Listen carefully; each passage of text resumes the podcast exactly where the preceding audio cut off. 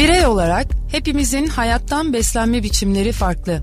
Tasarımcı gözünden baktığımızda herkesin tasarıma bakış açısı da farklı. Bu yüzdendir ki etrafımıza baktığımızda tek tip mekanlar, objeler, yemekler, renkler, tatlar görmüyoruz. Kendi geçmişimizde verdiğimiz anlamlarla hayatı yorumluyor, tasarım dünyasına katkıda bulunuyoruz. Ne demişler? Halk dilinde her yiğidin yoğurt yiyişi farklıdır. Herkesin hikayesi bambaşka. Her pazartesi yeni bir hikayeyle tasarımcının notalarında Radyo Gedik'te buluşmak üzere. Sevgiler.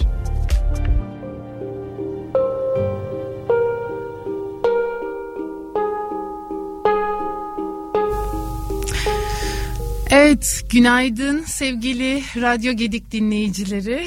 Tasarımcının Notaları programında bu hafta konuğum sevgili doktor plastik cerrah Berker Büyükran. Hoş geldin. Merhabalar, hoş bulduk. Teşekkür ediyorum beni davet ettiğin için sevgili Mehtap. E, zaman ayırdığın için ben teşekkür ediyorum. Bugün neler mi konuşacağız? E, tasarımcının notalarında e, estetik üzerine e, konuşuyor olacağız. E, insan bedeni, Berker biraz önce beni düzeltti. İnsan vücudu değil mi? İnsan bedeni nasıl şekillendiriyoruz? E, nasıl müdahalelerde bulunuyoruz? Bunları yaparken neleri göz önünde bulunduruyoruz? Biraz bunlara değiniyor olacağız. Ama önce e, plastik cerrah, estetik konusu senin hayatına nasıl girdi? Bize biraz kısa onunla alakalı bahsedersen biz de bilgileniriz. Benim e, dayım plastik cerrah, kuzenim plastik cerrah. Baktım en iyi parayı onlar kazanıyor.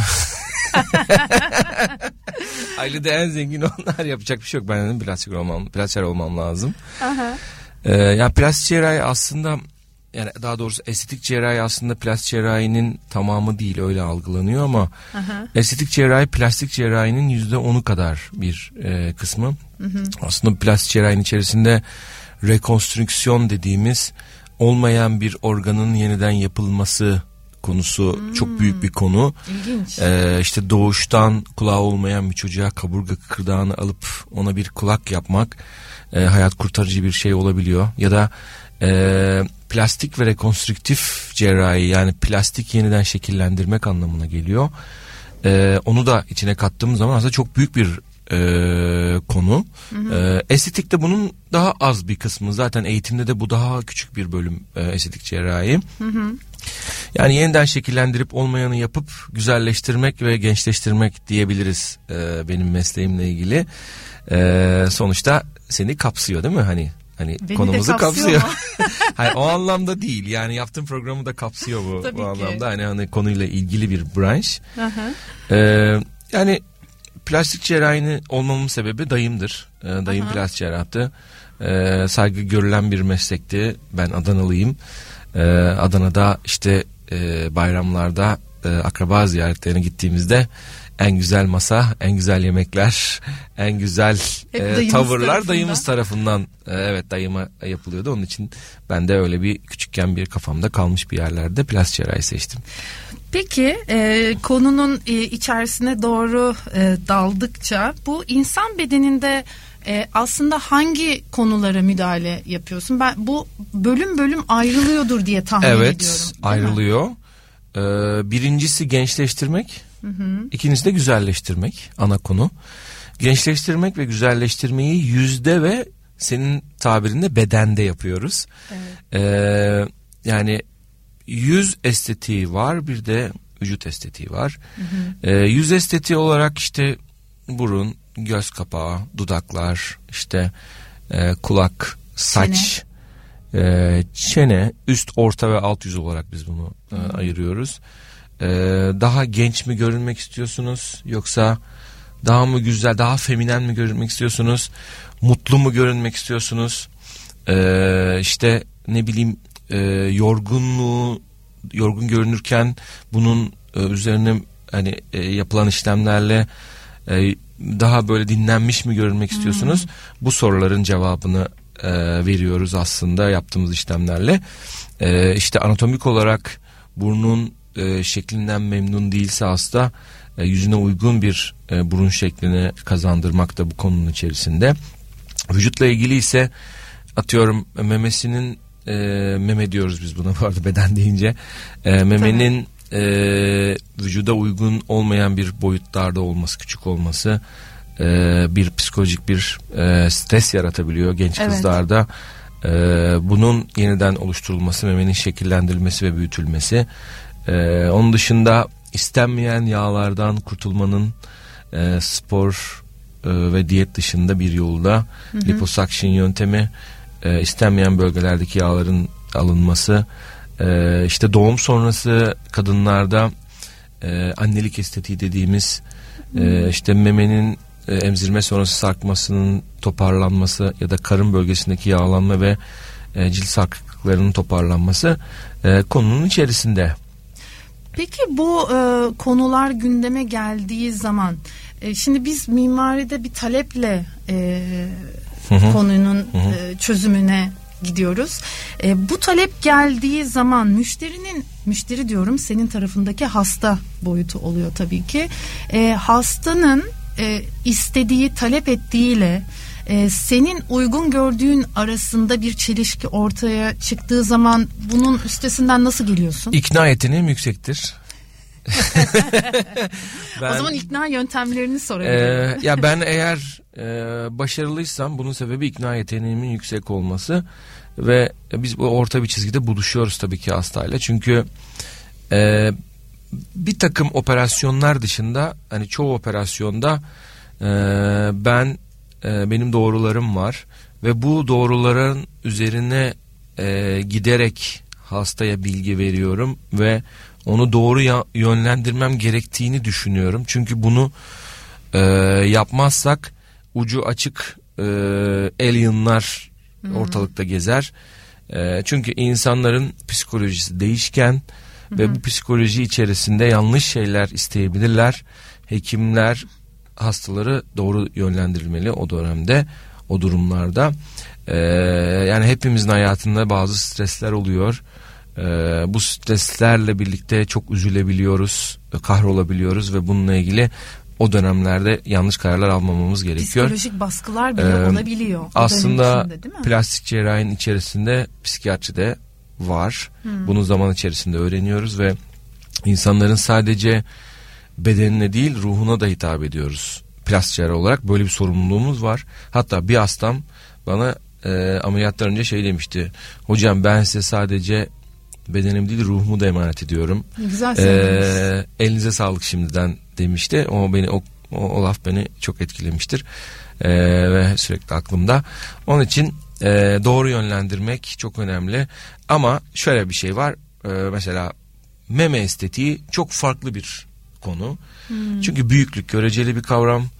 Ee, bir kadın dekoltesini kendi belirler. Memesinin boyutu ne olursa olsun. Ee, büyüklük küçüklük kavramı birazcık e, izafi değil yani kişiden kişiye değişir.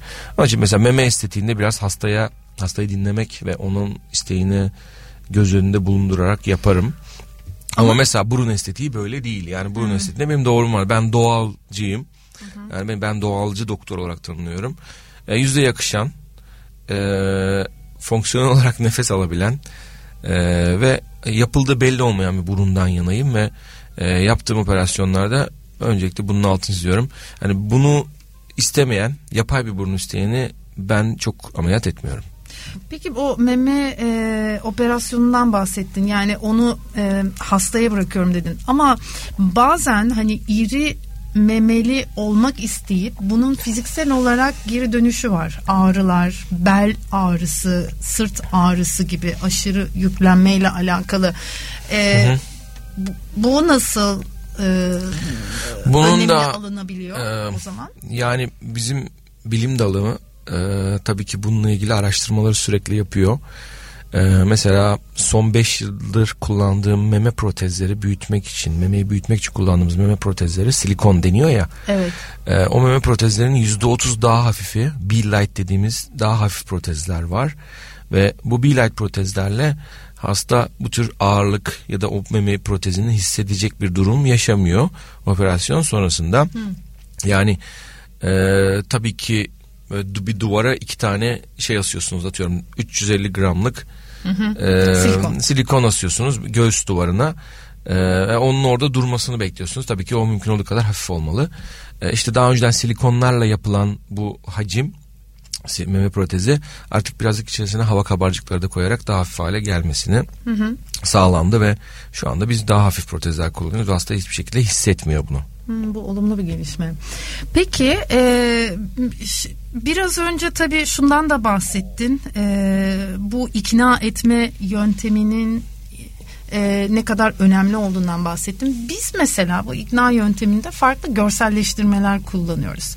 E, bu estetik operasyonlarda e, yurt dışında nasıl bilmiyorum tabii burada da nasıl onu bilmiyorum ama e, bir görselleştirme üzerinden hastaya nasıl olacağını göstermek gibi bir süreç söz konusu mu? Yok tattım. Onlar bize gösteriyor ne istediğini. ya burun estetiği öncesinde işte meme estetiği ile ilgili, burun estetiği ile ilgili tabii ki bir e, üç boyutlu görüntüleme e, ve e, fikir verme konusunda bir e, bilgisayarda Photoshop çalışması yapıyoruz. Ama hı hı. bu çalışma daha çok benim için. E, bunu Hasta bunu tabii ki görüyor ama hasta hiçbir zaman bu bizim garanti sonucumuz değil. E, biz sadece ne olursa neyi görebiliriz'i e, burada e, konuşabiliriz. Hı hı. E, mesela özellikle burun operasyonlarında milimetrik işler yapılıyor ve bu milimetrik burun ucunun kaldırılması işte burun hump dediğimiz şuradaki kemerin yok edilmesiyle ilgili e, yan profilden ne yaparsak ne oluru görmek için hı hı. E, çalışmalar yapıyoruz tabii ki. Ama e, hep altını çiziyorum. Bu benim için bir çalışma. Hasta sadece ona katılıyor. E, ve bir fikri oluyor onun da. E, normalde hastalar ben böyle bir burun istiyorum diye geliyorlar e, ya da böyle bir meme istiyorum diye e, tabii o da hastanın ne istediğiyle ilgili benim bir fikrimin olması konusunda kıymetli benim için. Yani ona hiçbir şekilde karşı değilim. E, ama onun kafasındaki şekil neyse onu e, e, bilebilmek için e, daha çok onlar fotoğraf gösteriyorlar. Böyle istiyorum diye. Sistem ve süreç bu şekilde çalışıyor. Tam tersine. Peki bu estetik müdahale veya cerrahi müdahale, plastik cerrahi müdahale diyeyim. En zor yapılabilir dediğimiz işlemler neler var? ve seni bile şaşırtabilecek işlemler. Ya Var sonuç mı olarak mı cerrahinin zorluğuyla ilgili mi? Ee, sanırım sonuç olarak.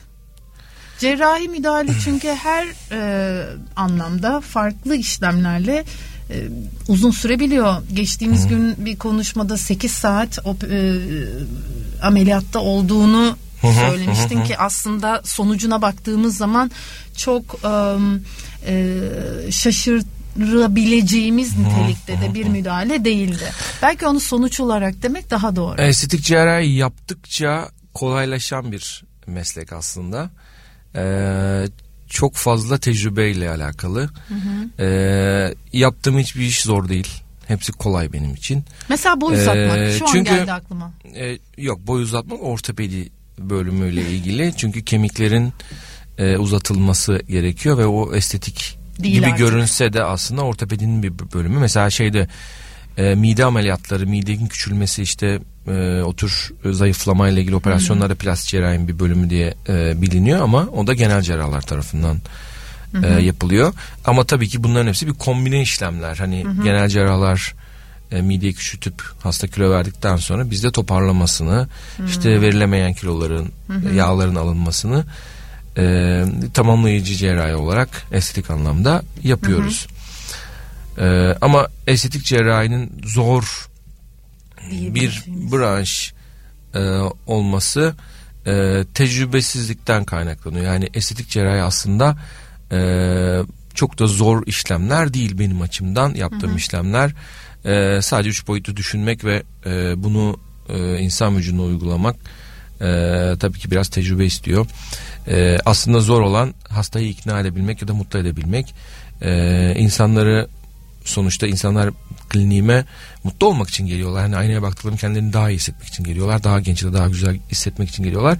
Ama işte dediğim gibi az önce Mehmet'den bahsettim. E, göreceli bir kavram bu da. Hani e, ama ikna edebilip e, hastanın istediğini senin de yapmak istediğini yap, yaptıktan sonra işler kolay gidiyor. Tabii ki 100 hastadan birinde ikisinde e, komplikasyon çıkabilir ya da onun istediği gibi bir sonuç olmayabilir. Ama öncesinde bunların hepsi konuşuluyor. Komplikasyon risklerinden bahsediliyor. İkinci bir operasyon gerekliliğinden bahsediliyor. Hı hı. İşte anesteziyle yapılan bir işlemse anestezinin risklerinden bahsediliyor. Hı hı. Ee, işte uçağa biniyoruz e, başka bir yerden bir yere gidiyoruz. Ee, e, yılda da birkaç uçak düşüyor yani hani insanlar ölüyor. Hani ölüm e, yani bunun sonunda ölüm düşünülmemeli ama tabii ki e, anesteziye bağlı ölümler hani bizim yaptığımız işlemin e, hayati riski ile anestezinin riskini karşılaştırdık. Anestezinin daha fazla riski var ama anestezinin o kadar az riski var ki sokakta şurada Nişantaşı'ndan çıksanız karşıya geçerken araba çarpma ya da bir kaza geçirme riskinizden daha az riskler bunlar. Ee, en azından e, işte doktor başınızda hı hı. E, kalp ritminiz işte tansiyonunuz e, bunların hepsi kontrol altında işlemler oluyor. Evet o zaman e, biz herhalde üst deri işlemleri diye ifade edebilir miyiz? E, cilt. Çünkü evet cilt üzerine estetik e, operasyonları. E, çünkü boy uzatma dediğim zaman kemik devreye giriyor. E, veya mesela çene dediğimiz zaman bu jaw e, jawline, jawline e, ameliyatları var. Onlar da aslında estetik müdahale. Ya şimdi Bunları nasıl sınıflandırırız Peki onu şöyle zaman? sınıflandırırız. Ameliyatsız ve ameliyatlı ya da minimal ameliyatlar var. E, minimal invazif girişimler dediğimiz. E, işte dolgu, botoks, lazer işlemleri, ciltle ilgili yenileme işlemleri, e, atıyorum mezoterapiler, e, işte yağ eritmek için yapılan bir takım iğneler bölgesel e, yağ eritmek için. Bunlar ameliyatsız işlemler. Hı hı. E, minimal invazif dediğimiz bir şeyi kesmeden e, küçük bir e, kanülle ya da küçük bir e, fiber optik uçla cilt altına uyuşturup girerek oradaki yağlarını eritip cildin sıkılaştırıldığı işlemler. Bunlar minimal invazif işlemler. E, bana göre göz kapağı estetiği de minimal bir işlem. Hı hı. Lip lift operasyonu da e, o da küçük bir işlem ama tabii ki kesi yapılarak yapılan işlemler. Ee, bir de büyük operasyonlar var. invazif dediğimiz. İnvazif dediğin Jawline zaman cildin altına giriyorsun. Jawline'ı biz çok fazla böyle e, operasyon değil de dolgularla yapıyoruz. Hmm, Ama tabii ki anatomik olarak o çene köşesinde bir eksiklik varsa çene köşesi protezlerini ağız içerisinden o bölgeye yerleştirip kalıcı bir jaw jawline yapıyoruz.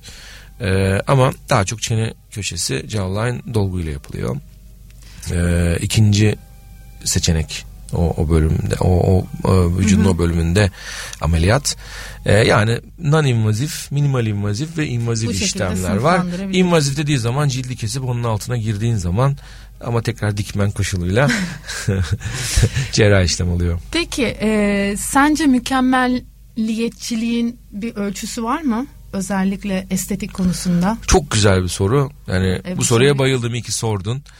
Ee, yani e, şöyle bir örnek vereyim.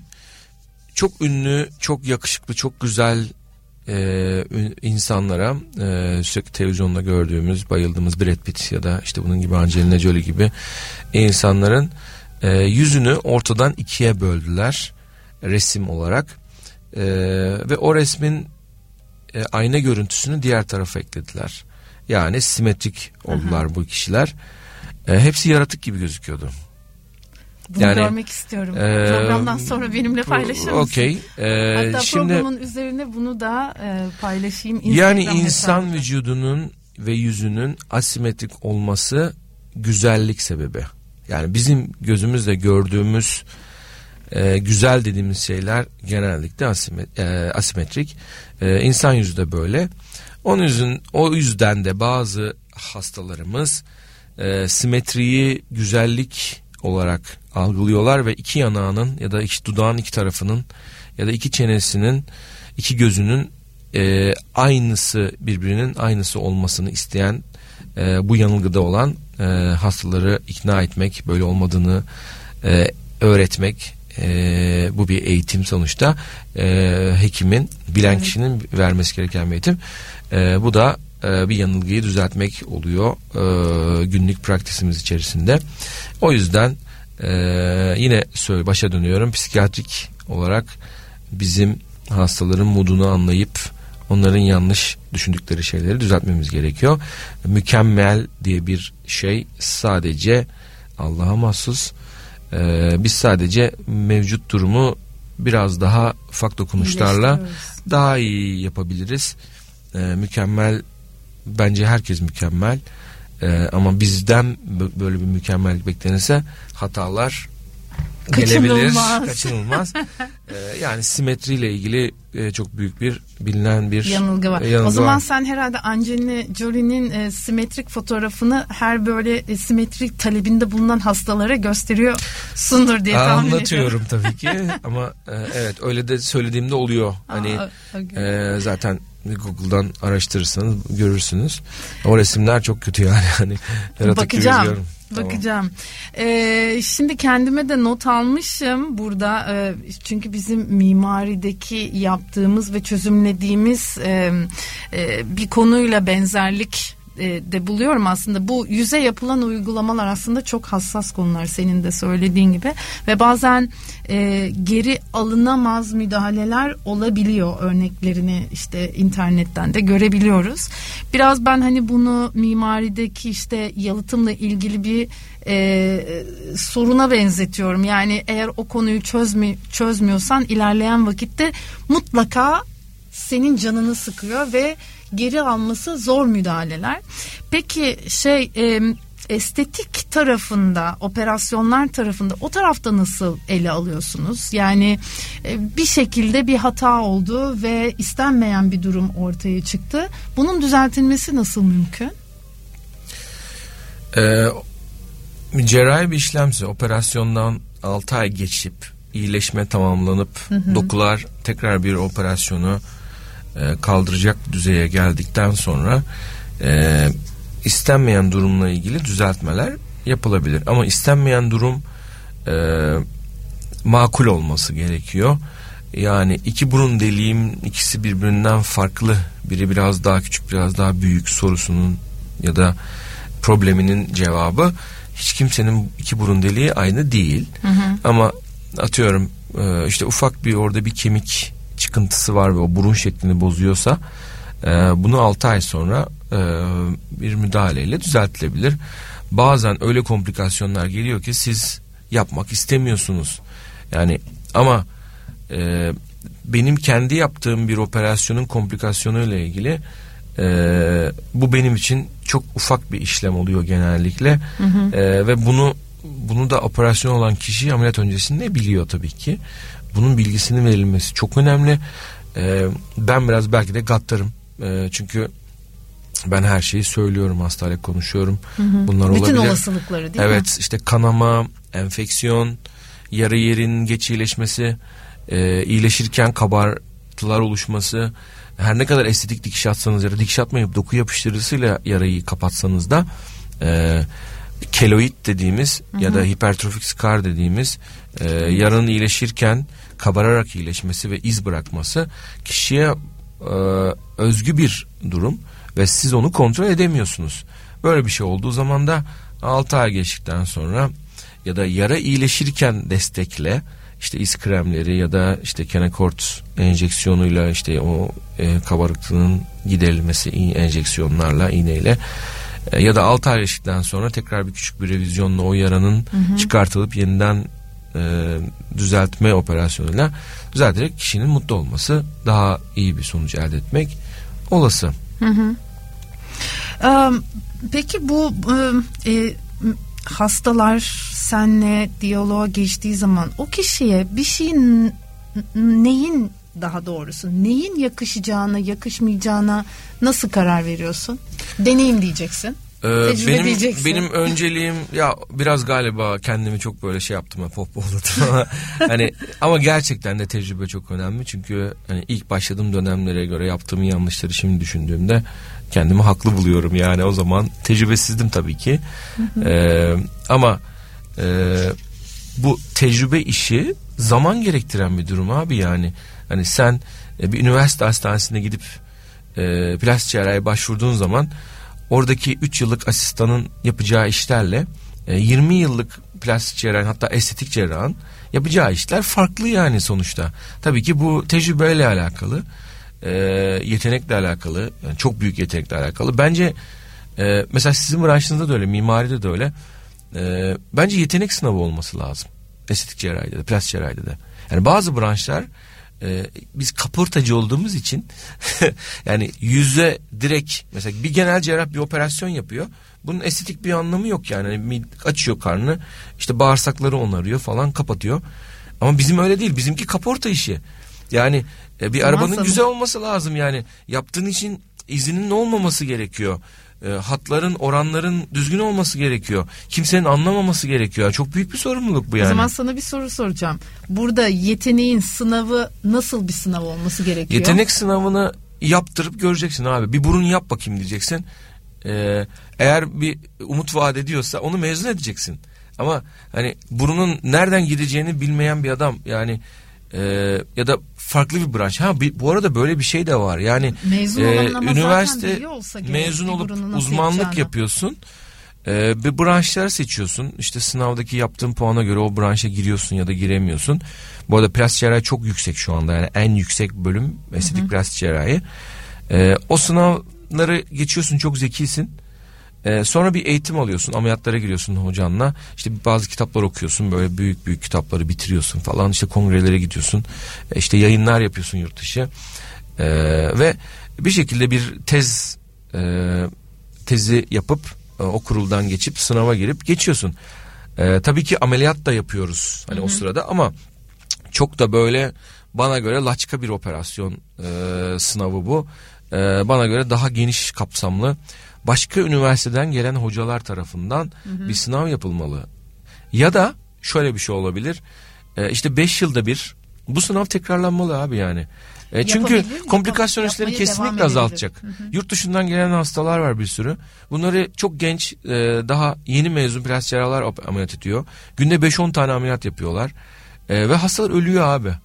Yani bunun önüne geçilmesi lazım. Yani bu ülkemiz içinde benim içinde benim meslek yarım komşum meslektaşım için de e, olması gereken şeyler. Biz biz sınavdan geçmeliyiz yani 5 yılda bir atıyorum üniversiteden sonra yani uzmanlık bitip yani diploma aldıktan sonra sınav sınav yapılmalı. Yani board diyorlar ya bunu hani ee, e, evet. European Board, Turkish Hı-hı. Board bunun tekrar edilmesi gerekiyor bence. Bu birçok bir alanda olması gereken bir eylem esasında. Bu 5 senede bir yeterlilik dediğimiz. Evet. Ee, e, Evet bize ayrılan sürenin bu arada çok üzüldüm. E, sonun, Daha konuşacağım şeyler var. Sonuna geldik. Bu birinci bölüm olarak. evet en kısa sürede bir e, YouTube yapmayı planlıyoruz. E, bugün değil ama e, kıyafetim uygun değil. Daha sonra yapacağız. E, katıldığın, geldiğin, vakit ayırdığın için çok teşekkür ediyorum Berker. Programı e, şarkıyla bitireceğiz. Senin seçtiğin şarkıyla.